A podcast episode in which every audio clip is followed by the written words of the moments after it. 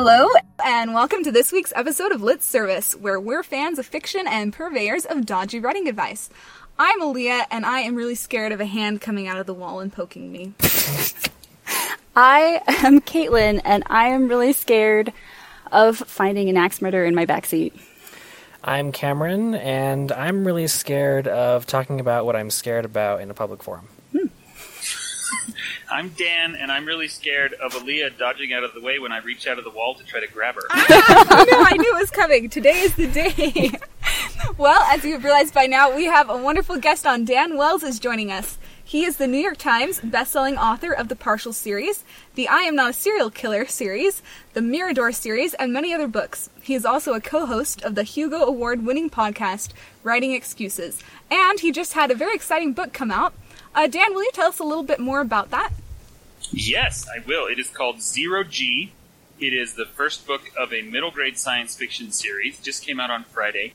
It is really cool. It's an audio exclusive, Audible exclusive, in fact. And so for the first year, there is no print version. We've done it as a full cast audio drama with music and special effects, and there's like 10 different narrators and readers and things in it. The basic pitch is Home Alone in space. There's a colony headed off to another star that's 20 light years away. It's going to take them 100 years to get there, so they all go to sleep in little stasis pods. And then a 12 year old boy wakes up partway through and realizes he's the only one awake. Pirates are trying to hijack the ship, and he has to stop them by himself. That sounds cool. That sounds fantastic. It's very cool. It is right now, currently, the seventh best selling book on Audible in every category. Um, a couple days ago, I was number four. I was actually the third bestseller for a while. I was beating Michelle Obama, which was uh, really exciting for me. I haven't beaten Alan Arkin yet, though. That's the goal. Everyone go buy it so that I can say that I sold better than Alan Arkin. Zero G, everyone go get it. Oh, and I should mention it's currently free. If you're an Audible member, then during December you can actually get it for free. It's one of their uh, Audible Originals special selections. So go and grab it for absolutely zero dollars. Awesome. Very nice. What a good Christmas present. So, we're excited to uh, talk about horror today with Dan. Uh, we wanted to start with a quick question, and Dan, this is just for you. Because you're the expert. What makes something a horror genre rather than having elements of horror? And what would you call a horror element? Those are two very big questions. Well, feel free to answers. answer them in very short sentences. Let's go with the first one first. What makes something a horror book rather than a book that has horror elements in it? Um, by the way, dear listeners, we are going to mispronounce the word horror a lot, or we're going to overpronounce the word horror a lot throughout this entire podcast. Uh, when I first started and told my family that I was a special guest at the World Horror Convention, Oh no. they uh, had some questions. So I'm going to enunciate that second or a lot. The way you can tell that something, at least the way that I divide them in my head, is that a book can have horror elements in it, but say something is is actually fantasy or urban fantasy or even science fiction or just thriller, what looks like defeat can actually still be turned into success. Whereas if something is really truly a horror story, then even success is actually a defeat of some kind. And you will see this a lot, um, not just with slasher movies, which is what most people think of when they hear the word horror, but uh, any kind of ghost story, any kind of out and out horror movie or book, novel, whatever, you get to the end, and if one or more of the heroes has actually managed to live through it and kill the monster or whatever, they're still broken in some way. They're still damaged, or uh, they just outright cannot win, even when it looks like they can.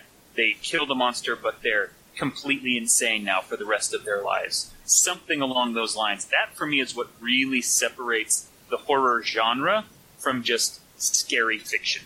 Do you have a preference for main character wins but is broken versus the monster wins? Yes, I, li- I, I love breaking characters. That's my favorite thing to do is ruining some poor imaginary person's life because that's the best way to ruin the reader's life, right? you get to the end of a story and if the monster wins, like just completely wins, then what you've really done, I guess, is a tragedy. And I do love doing tragedies. In horror, really what I like to see is that main character that we've been rooting for that's gone through hell, that's done everything they can. Sure, maybe they win, but the cost was so high. It's the outcome that determines whether it is horror or just a book with horror elements in it. I think that that is a broad way of looking at it. Um, obviously, there's other definitions. Um, two of my favorite ones. Uh, Stephen King said that horror is the girl next door hiding under a table, clutching a knife you know she's never going to be able to use. I don't know how broadly applicable that is, but I love it as a definition. and then Ann Radcliffe, who was writing gothic horror, uh, kind of a contemporary of Jane Austen, she talked about uh, the difference between fear and dread, and this is also something that I use when I'm trying to define horror to myself. She said that fear is when you think something bad is going to happen and you're worried that it will. But dread or horror is when something bad has already happened and now you have to live with it. Which I think really ties into my other definition I gave that the ending looks like a success, but it's really a failure of some kind. It, it has left you broken, it has changed your world in some way that you can never go back. So, I guess with that in mind, none of us here are exclusively horror writers, but when would you say we should be adding in horror elements into our writing and, and to what purpose? Where's the line where we cross the boundaries? When is it just adding like scary stuff versus like a horror element, or are those the same thing? horror elements, we never really got to that question of what horror is. I really think they are kind of this the same thing that you can just add fear or suspense into something. I'm currently writing the sequel to Zero G and was maybe just in a really dark mood that day, but I had this little scene in the outline that I was writing that was kind of suspenseful, and I realized as I was writing it that I had gone full horror on it, and it was like terrifying, and I had to dial it back and go, wait, this is a book for like 10 year old kids. it's a middle grade novel. I probably should not open this faucet all the way. And so I had to dial that back. But I do think that horror as an element is valuable regardless of the genre that you're writing in. Whether it is, you know, uh, and there's some that are obvious. If you're writing a fantasy or a thriller, it's very easy to throw those horror elements in there. But even if you're writing romance, for example, the idea that the person that you love the most in all the world does not love you back and you'll be alone forever, that's horrific. That's horror.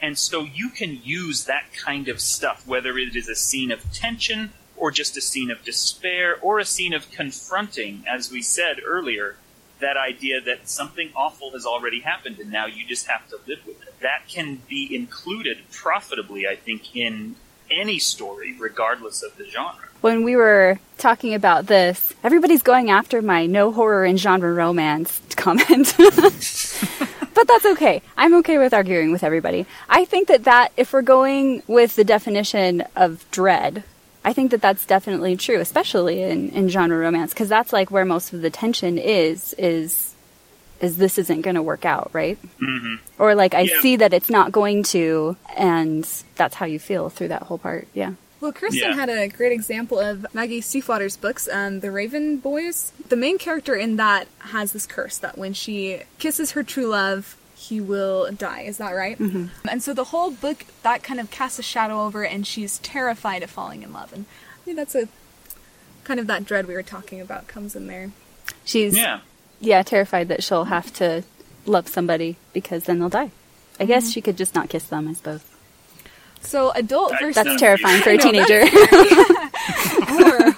so adult versus YA versus middle grade. Where would you say the boundaries are? How much is too much horror um, for middle grade, or vice versa? yeah, you were just talking about dialing it back. What was it about that scene that made you think that was too far for that book? If you can tell us. Well, let's see.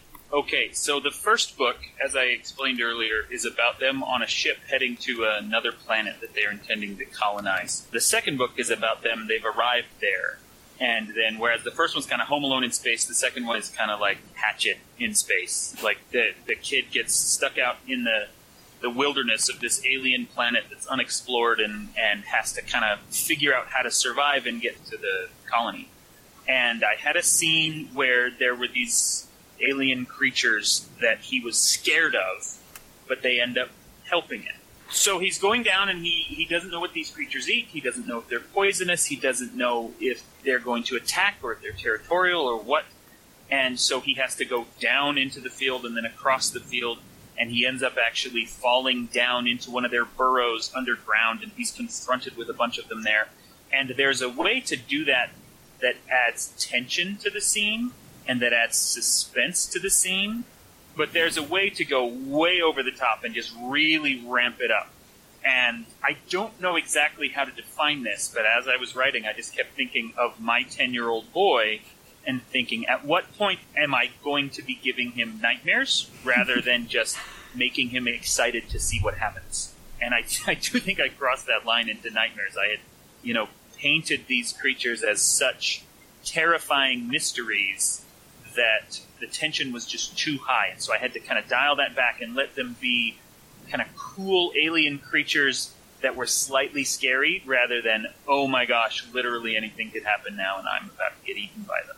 Mm-hmm. And so, and obviously that line is going to be different for every reader. And there's no solid line where you can look at it and go, okay, this is obviously the middle grade. But if you bumped it up by one word, it would be YA all of a sudden. Another one of my favorite horror anecdotes is Neil Gaiman, years and years ago, was on the Colbert Report because he had his new book, The Graveyard Book. And Stephen Colbert read out loud the first sentence of the book, which is A hand in the darkness clutched a knife, something along those lines.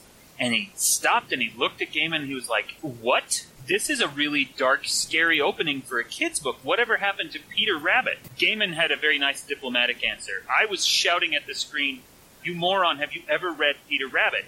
It's a story of, you know, a wayward child from a dysfunctional home who is breaking into his neighbor's house and the neighbor's trying to catch him and kill him and eat him.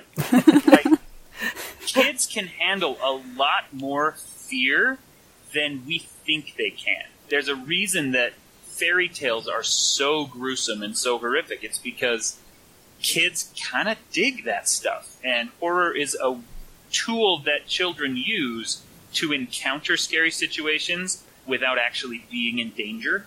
And so I would be cautious about dialing your horror too far back when you're writing for children because they can usually handle a lot more than we think they can. One of Neil Gaiman's actual answers that he gave in that interview was he has had many, many parents write him to complain that his books are too dark for children but he's never once had a kid write to him to complain that the book was too dark. You know, this is something I've been thinking about a little bit because I am revising a middle grade book, and um, some freaking horrifying things. I know, and actually, it's kind of funny. I was practicing writing horror elements when I was first drafting it. I think after listening to you talk about it, Dan, and I I made it way too scary. So as I was writing it, I was thinking that the closer I was to the main characters. It's it's third person limited and it's it's usually pretty far back because it's middle grade. But the closer I got to the main character and the more she was experiencing things like pain and fear and not being able to see things, like the closer I was to her character, the scarier it was. And you can argue with me if you want, but I was just thinking that horror, a lot of times, or fear, is how close you are to the character and if you're experiencing the scary stuff along with them rather than watching them experience it. Yeah, I think that is a a good way to think about it. And and with middle grade in particular, it's it's a tricky line to walk. I think with YA, honestly, with young adult, go as dark as you want. it's true. Um, Seen it done. You, know, you, look at you look at books like Holly Black uh, and mm some of her stuff. That is every bit as dark as adult horror is. It is maybe slightly less gory, but she's not pulling her punches. With middle grade, I think that that we do have a responsibility to if if to no one else than to the parents who don't want to be up all night with screaming children who can't sleep. But yeah, with with teens, just go nuts, yeah. freak them out. All right, we are free now. I guess then for our last question tonight, we'd like to discuss a little bit about how to write horror, just in its basics. How do you create a frightening experience using words? For instance, is a, a book jump jump scare possible? Ooh, a jump scare. So when one of my friends read I Am Not a Serial Killer. She lived in Oak City at the time, which is this tiny little town in central Utah. Her family was out of town camping and she was home alone. and right as she got to the first scene with the monster killing someone, which is in chapter, I don't know, in the middle somewhere, her power went out. Exactly at the right moment. And I've always wanted to figure out how can I do like a localized EMP blast, like holiday cards where you open them up and then they sing jingle bells or whatever. Like if I could do that, where you turn the page of the book and all of a sudden, boom, it knocks out your lights. That would be great. But outside of that, I don't know if you could do a jump scare in a book. It relies on a very different kind of fear and a different kind of horror. See, I feel like I've experienced it before. I mean, not like, it's probably not a jump out of my seat jump scare. There's one that just came out this year by Stephanie Perkins, who originally wrote, what was it, Anna and the French Kiss? That's what she's famous for. And then she wrote a horror book called There's Someone Inside Your House. And the opening scene, spoilers here, she does a really really good job of using her language. I mean in books we don't have like the scary music and and then the things jumping out you know which is which are a lot of the reasons you have a jump scare in a movie. But in her book she did a really good job of just taking the situation out of the character's control and you as a reader knew more what was going on than than the main character did. What it is is there's this girl who's in her house and things keep moving around and she's kind of brushing it off. But you as a reader are like she's she's talking about like the school play that has blood and gore and stuff. So she's setting the tone first of all. And then there's this egg timer that starts out on her front porch and then it moves into her house and then it moves up the stairs and then she wakes up in the middle of the night and it's right in front of her and goes off. And it's really scary. like I couldn't sleep. And it's just a silly YA book. I mean, not silly. I love YA. I write YA. It was about as close to a jump scare as I've ever had in a book before. That's awesome. Yeah, I can actually think of a couple of times when I literally have jumped out of my chair. One of them was a George R. R. Martin novella. It's a science fiction horror he wrote called Sandkings, which is about uh, a guy who buys. It's, it's like an interstellar society, so there's alien creatures, and he he goes to buy a pet, and what he buys is basically an aquarium full of these little insect kind of things that worship you. They're just intelligent enough to imprint on you and then worship you as a god. And he thought that would be a cool pet to have. And uh, it gets increasingly creepier and creepier, and then there's an accident, and the aquarium glass breaks, and these things spill out all over the floor into his house. And right when I was reading that, something brushed my foot, and I did literally jump right out of my chair. And so, yeah, that's kind of like, you know, the haha, the lights went out in my friend's house kind of thing. Mm-hmm. But at the same time, he was able to bring me to the point where literally any stimulus at all freaked me right out. And so, I, you know, it didn't have to be something brushing my foot. It could have been anything else. I was already in that state of panic and, and jumped out of the chair. So, yeah, it's probably possible. So how do you do that with language? How do you how do you get someone to that point? If I knew that, I would be a lot richer than I am. I actually teach a class on how to write suspense, on how to scare people. The basic points that I go through. The first one is that you need to establish what normal is, right? We need to know what is real and, and what is abnormal, what is out of the ordinary. When I was five years old, right before I started kindergarten, my grandmother took me to see E.T., the extraterrestrial. And my grandma is late to everything, and or she was at the time. And so we got there about 10 minutes into it. And so the movie starts by showing you, hey, look at these cute little aliens out in the woods. They're they're planting trees and they're picking flowers and stuff. And it establishes normal means the aliens are nice. We got there late, and so we got there when the alien was in the little boy's shed in the backyard. and that then says normal is the little boy in his house, and there's something weird in the shed.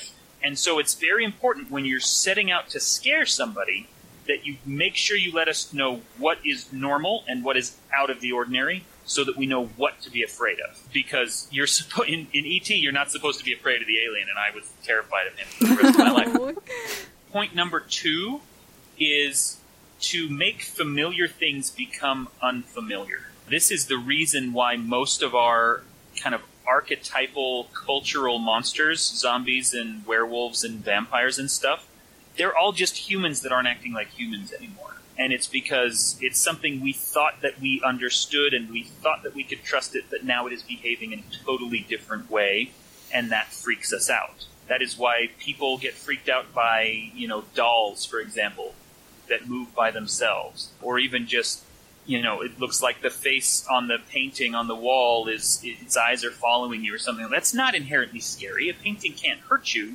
but you thought you understood what a painting could and could not do, and now it's doing something it can't do, and that suggests then a hundred other possibilities. Well, what else can this painting do that I don't understand? And so that freaks us out. This is a, a similar principle to like the uncanny valley, which you hear a lot with art and with robotics, where something is almost human but not quite, and then it becomes incredibly disturbing. And it's because it's become familiar enough that all of its unfamiliarities stand out that much more, and it feels very wrong to us. And so when you see like bad CGI or something like that, sometimes it just looks dumb. But if it's good enough, it will look creepy instead of stupid, and that's why it's this principle of familiar things becoming unfamiliar. That's why the Polar Um, Express is the worst horror movie ever. Yes, Polar Express is such a great example of the uncanny valley. It's this constant parade of soulless automatons. The third principle that I tell people is to draw time out. Alfred Hitchcock has a fantastic quote where if you're filming a movie and there's a bomb under the table and it explodes, that's action. But if there's a bomb under the table and the characters talk about baseball, that's suspense. And the reason is, first of all, we as the audience have to know the bomb's there, right? We have to establish our, our parameters first. But once we know the bomb is there, we know what the stakes are, and then nothing happens, the longer that scene goes on, the more we're waiting for that bomb to go off. So making people wait for it, I think, is really important to horror because it gives us time to let our imagination run. Even if we're not escalating in our heads, you're not giving us that release. You're not giving us a chance to calm down. And that can be very frightening. Point number four when I teach this class is pushing fear buttons. And this is just kind of a simple one because sometimes you need to do a lot of sneaky tricks, but sometimes all you need is a spider, right? people are afraid of things, and a lot of people are afraid of very similar things, and it's very easy to just kind of use those to ramp up the suspense that you're already doing. If we were to boil this principle down to one or two main ideas, what we are most afraid of as adults is vulnerability, right? We are in positions of power. We know that we are in charge. We are the masters of our fate. And when you take that away, when we are, like, for example, we're not afraid of the dark. We're afraid of not being able to see. We're not afraid of sticky things. We're afraid of things that make it hard to move. Vulnerabilities, wh- wh- whether it's just that we're alone or we're trapped or we can't see or we can't do whatever it is that we need to do, we can't move, that's what starts to freak people out. Children, on the other hand, if you're writing YA and writing middle grade, those can be frightening, but children often live in a state of relative powerlessness to begin with. They don't have that kind of master of our fate thing that adults have. What tends to frighten a lot of children is power. Uh, I put you into this position where there are no other adults to rely on. There's no teachers, there's no parents, you have to do this on your own. And then all of a sudden they have to make decisions.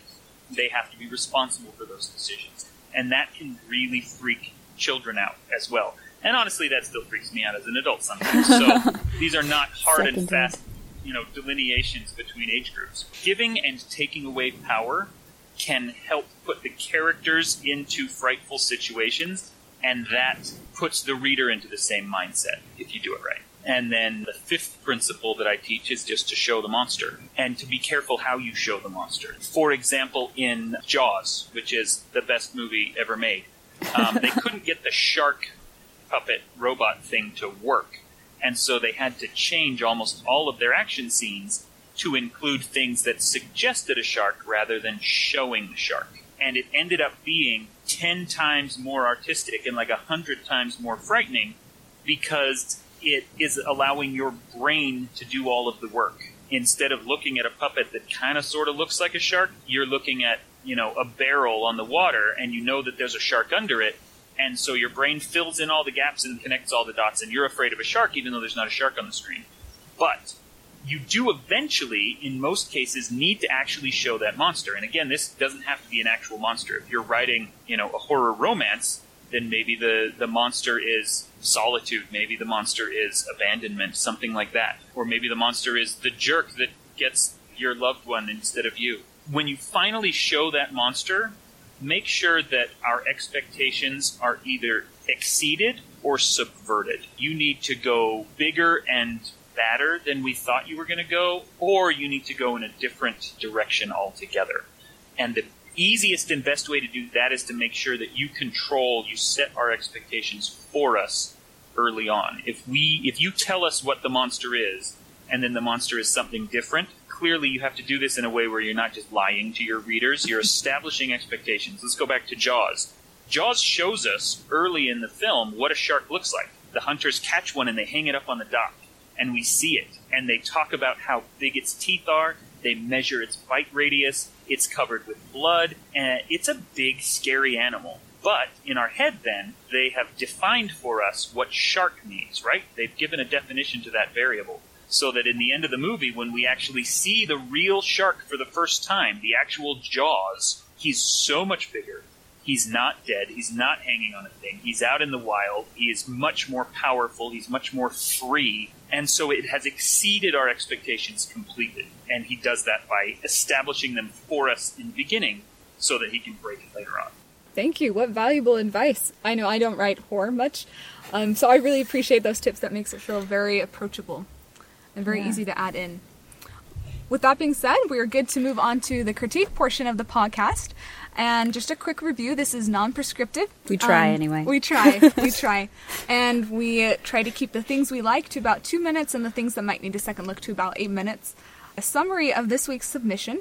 We have a mommy blogger who loves her family a lot and she seems to have a perfect life. Um, then she gets into a car accident, and later outside the submission, we find out that she has actually invented this perfect family and is working for a crime organization. Is that right? So That very is right. So things we like.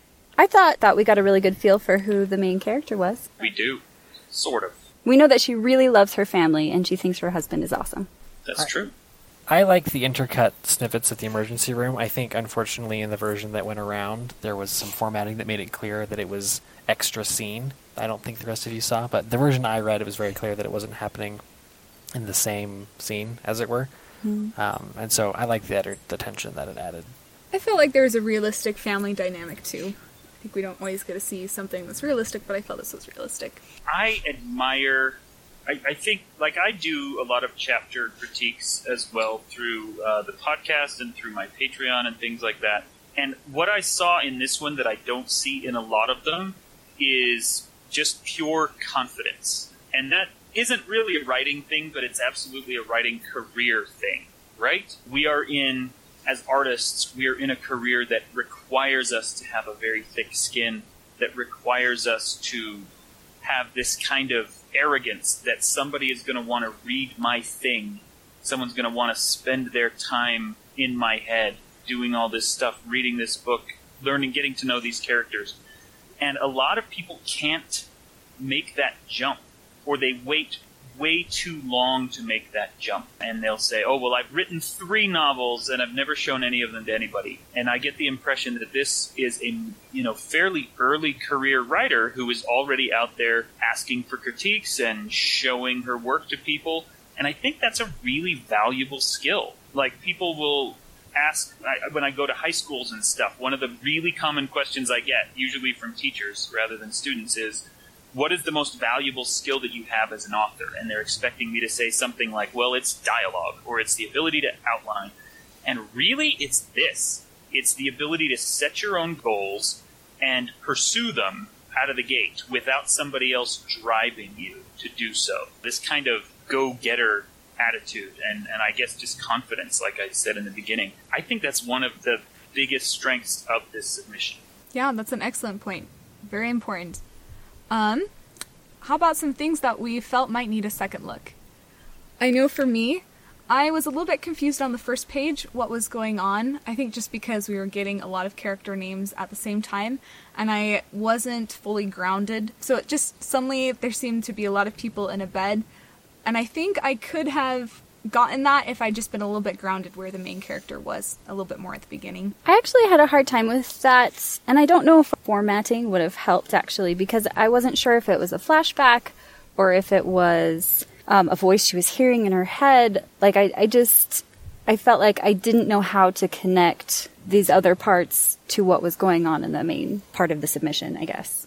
It, it's very unclear who is talking, who everyone is. I think it could stand a, a much stronger introduction of, of scene and setting. What she's doing in particular in this first chapter is that she is trying to be a little experimental with point of view, where we're getting these intercuts. And I, I agree with Cameron that the, the italic intercuts with flashbacks or flash forwards are they're one of the best parts. But what it does is it creates a, a sense where it is even harder than usual, and it's already difficult in the first scene of a first chapter to introduce the characters and let us know what's going on.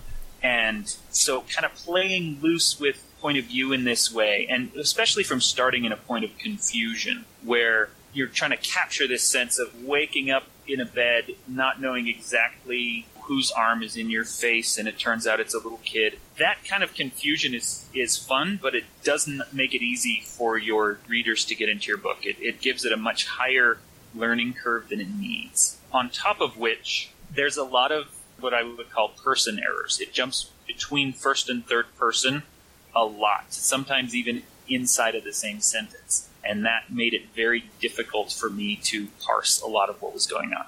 In fact, I have to I have to apologize to the author. Dear author, I don't know your name. I apologize for this. I, there's actually several pages in this because I read it without knowing exactly what was going on there, I, I, spent several pages thinking that this was a story about someone with multiple personalities or possibly possession hmm. because she refers to herself in both the first and the third person so often that I thought it was a completely different genre of story than it actually was.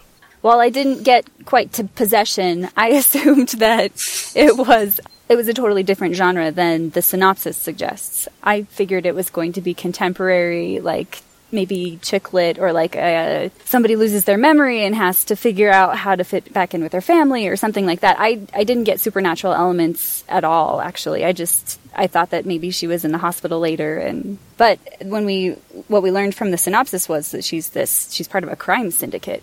And that's, that's very different from what I was expecting. And I think that when you're submitting your work to an agent or an editor, one of the most important things, and actually just to a reader, the promises you make in your first chapter are really important because that it, it sets up the rest of your book. Your your reader or whoever it is needs to be able to see from the first chapter what it is they're getting into. I actually agree with that a lot. I enjoyed as a reader being able to see what this main character's normal was, but I think I also felt just kind of a, a desire to see where it was going because I I assumed that this normal wasn't where she's going to stay, and I just felt like we lingered in that maybe a, maybe a little bit longer than I felt was necessary.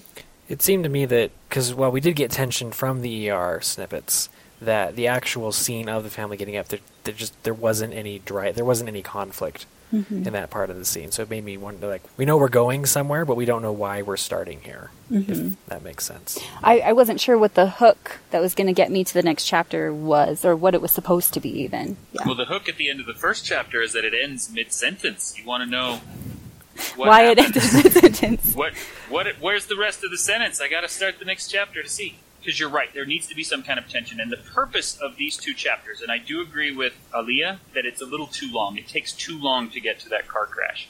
But the purpose of showing us this early stuff before jumping into the crime syndicate thing is to establish what she what she loses later, mm-hmm. right? Yeah. We need to see the family. We need to see how happy they are. We need to go, oh, this is great so that later when she loses all of that, it hits us where it hurts. Mm-hmm. I do think there's too much of it, but it's there. And the way to provide conflict inside of that kind of scene where the whole purpose is to be happy, how can you possibly fit a conflict into there? Uh, is to to focus on that, and and she does this a few times. I think she maybe does it a little too often, actually, hitting that note, saying, "Is this really true? Like, am I presenting a false life on my blog that isn't really like the life that we have? And I think that is a way, if this author wanted to push a little harder on that and bring it out a little more, that that could add some tension and some conflict to this early scene, especially because it seems like that is going to become a bigger deal later on. Once she, you know, is working for a crime syndicate, once she is kind of a super spy assassin person, then that concept of duality and of dual identity and of presenting a false face, that is going to be a major theme throughout the book. And I think if we focused on that a little more, I would almost like to see, instead of the italic hospital scenes, as awesome as they are, I'd kind of like to see snippets of her blog instead, so that we're getting a Hmm. sense of that. We get a stronger connection of this is, you know, who I am in real life, this is my false uh, face that I present on the internet, and then both of them are wiped away, and, and she kind of starts over. And again, we're trying to be non-prescriptive with our comments, and the author knows better than we do how to fix it. But if the author is interested in some tips and advice, there's one for you. That that could be a cool way to go if it's something you want to do. Because I do think, as, as much as I complained about the kind of experimental perspective that I that did not work for me at all, the way she is experimenting with structure and those intercut scenes does work. And so I think leaning on that and maybe going for the blog rather than flashbacks or even mixing all three together could be a direction that could work. Awesome, great notes. We are out of time for today. But Dan, thank you so much for coming on the show. I know I've learned a ton, and I'm sure our listeners will learn a ton as well. Oh, well, thank you for having me. This was a lot of fun. Remember, this is both a video and a podcast. Actually, it's not. Oh. Normally. All Today it right, doesn't. let's Video scratch that. time. I refuse to appear in public. I believe that taking my photo steals my soul, so I wouldn't let them film me. There we go. Well, then, I guess if you want to ask us questions or tell us we're awesome, you can find us on Twitter at Lit Service or on Facebook and Instagram at Lit Service Podcast.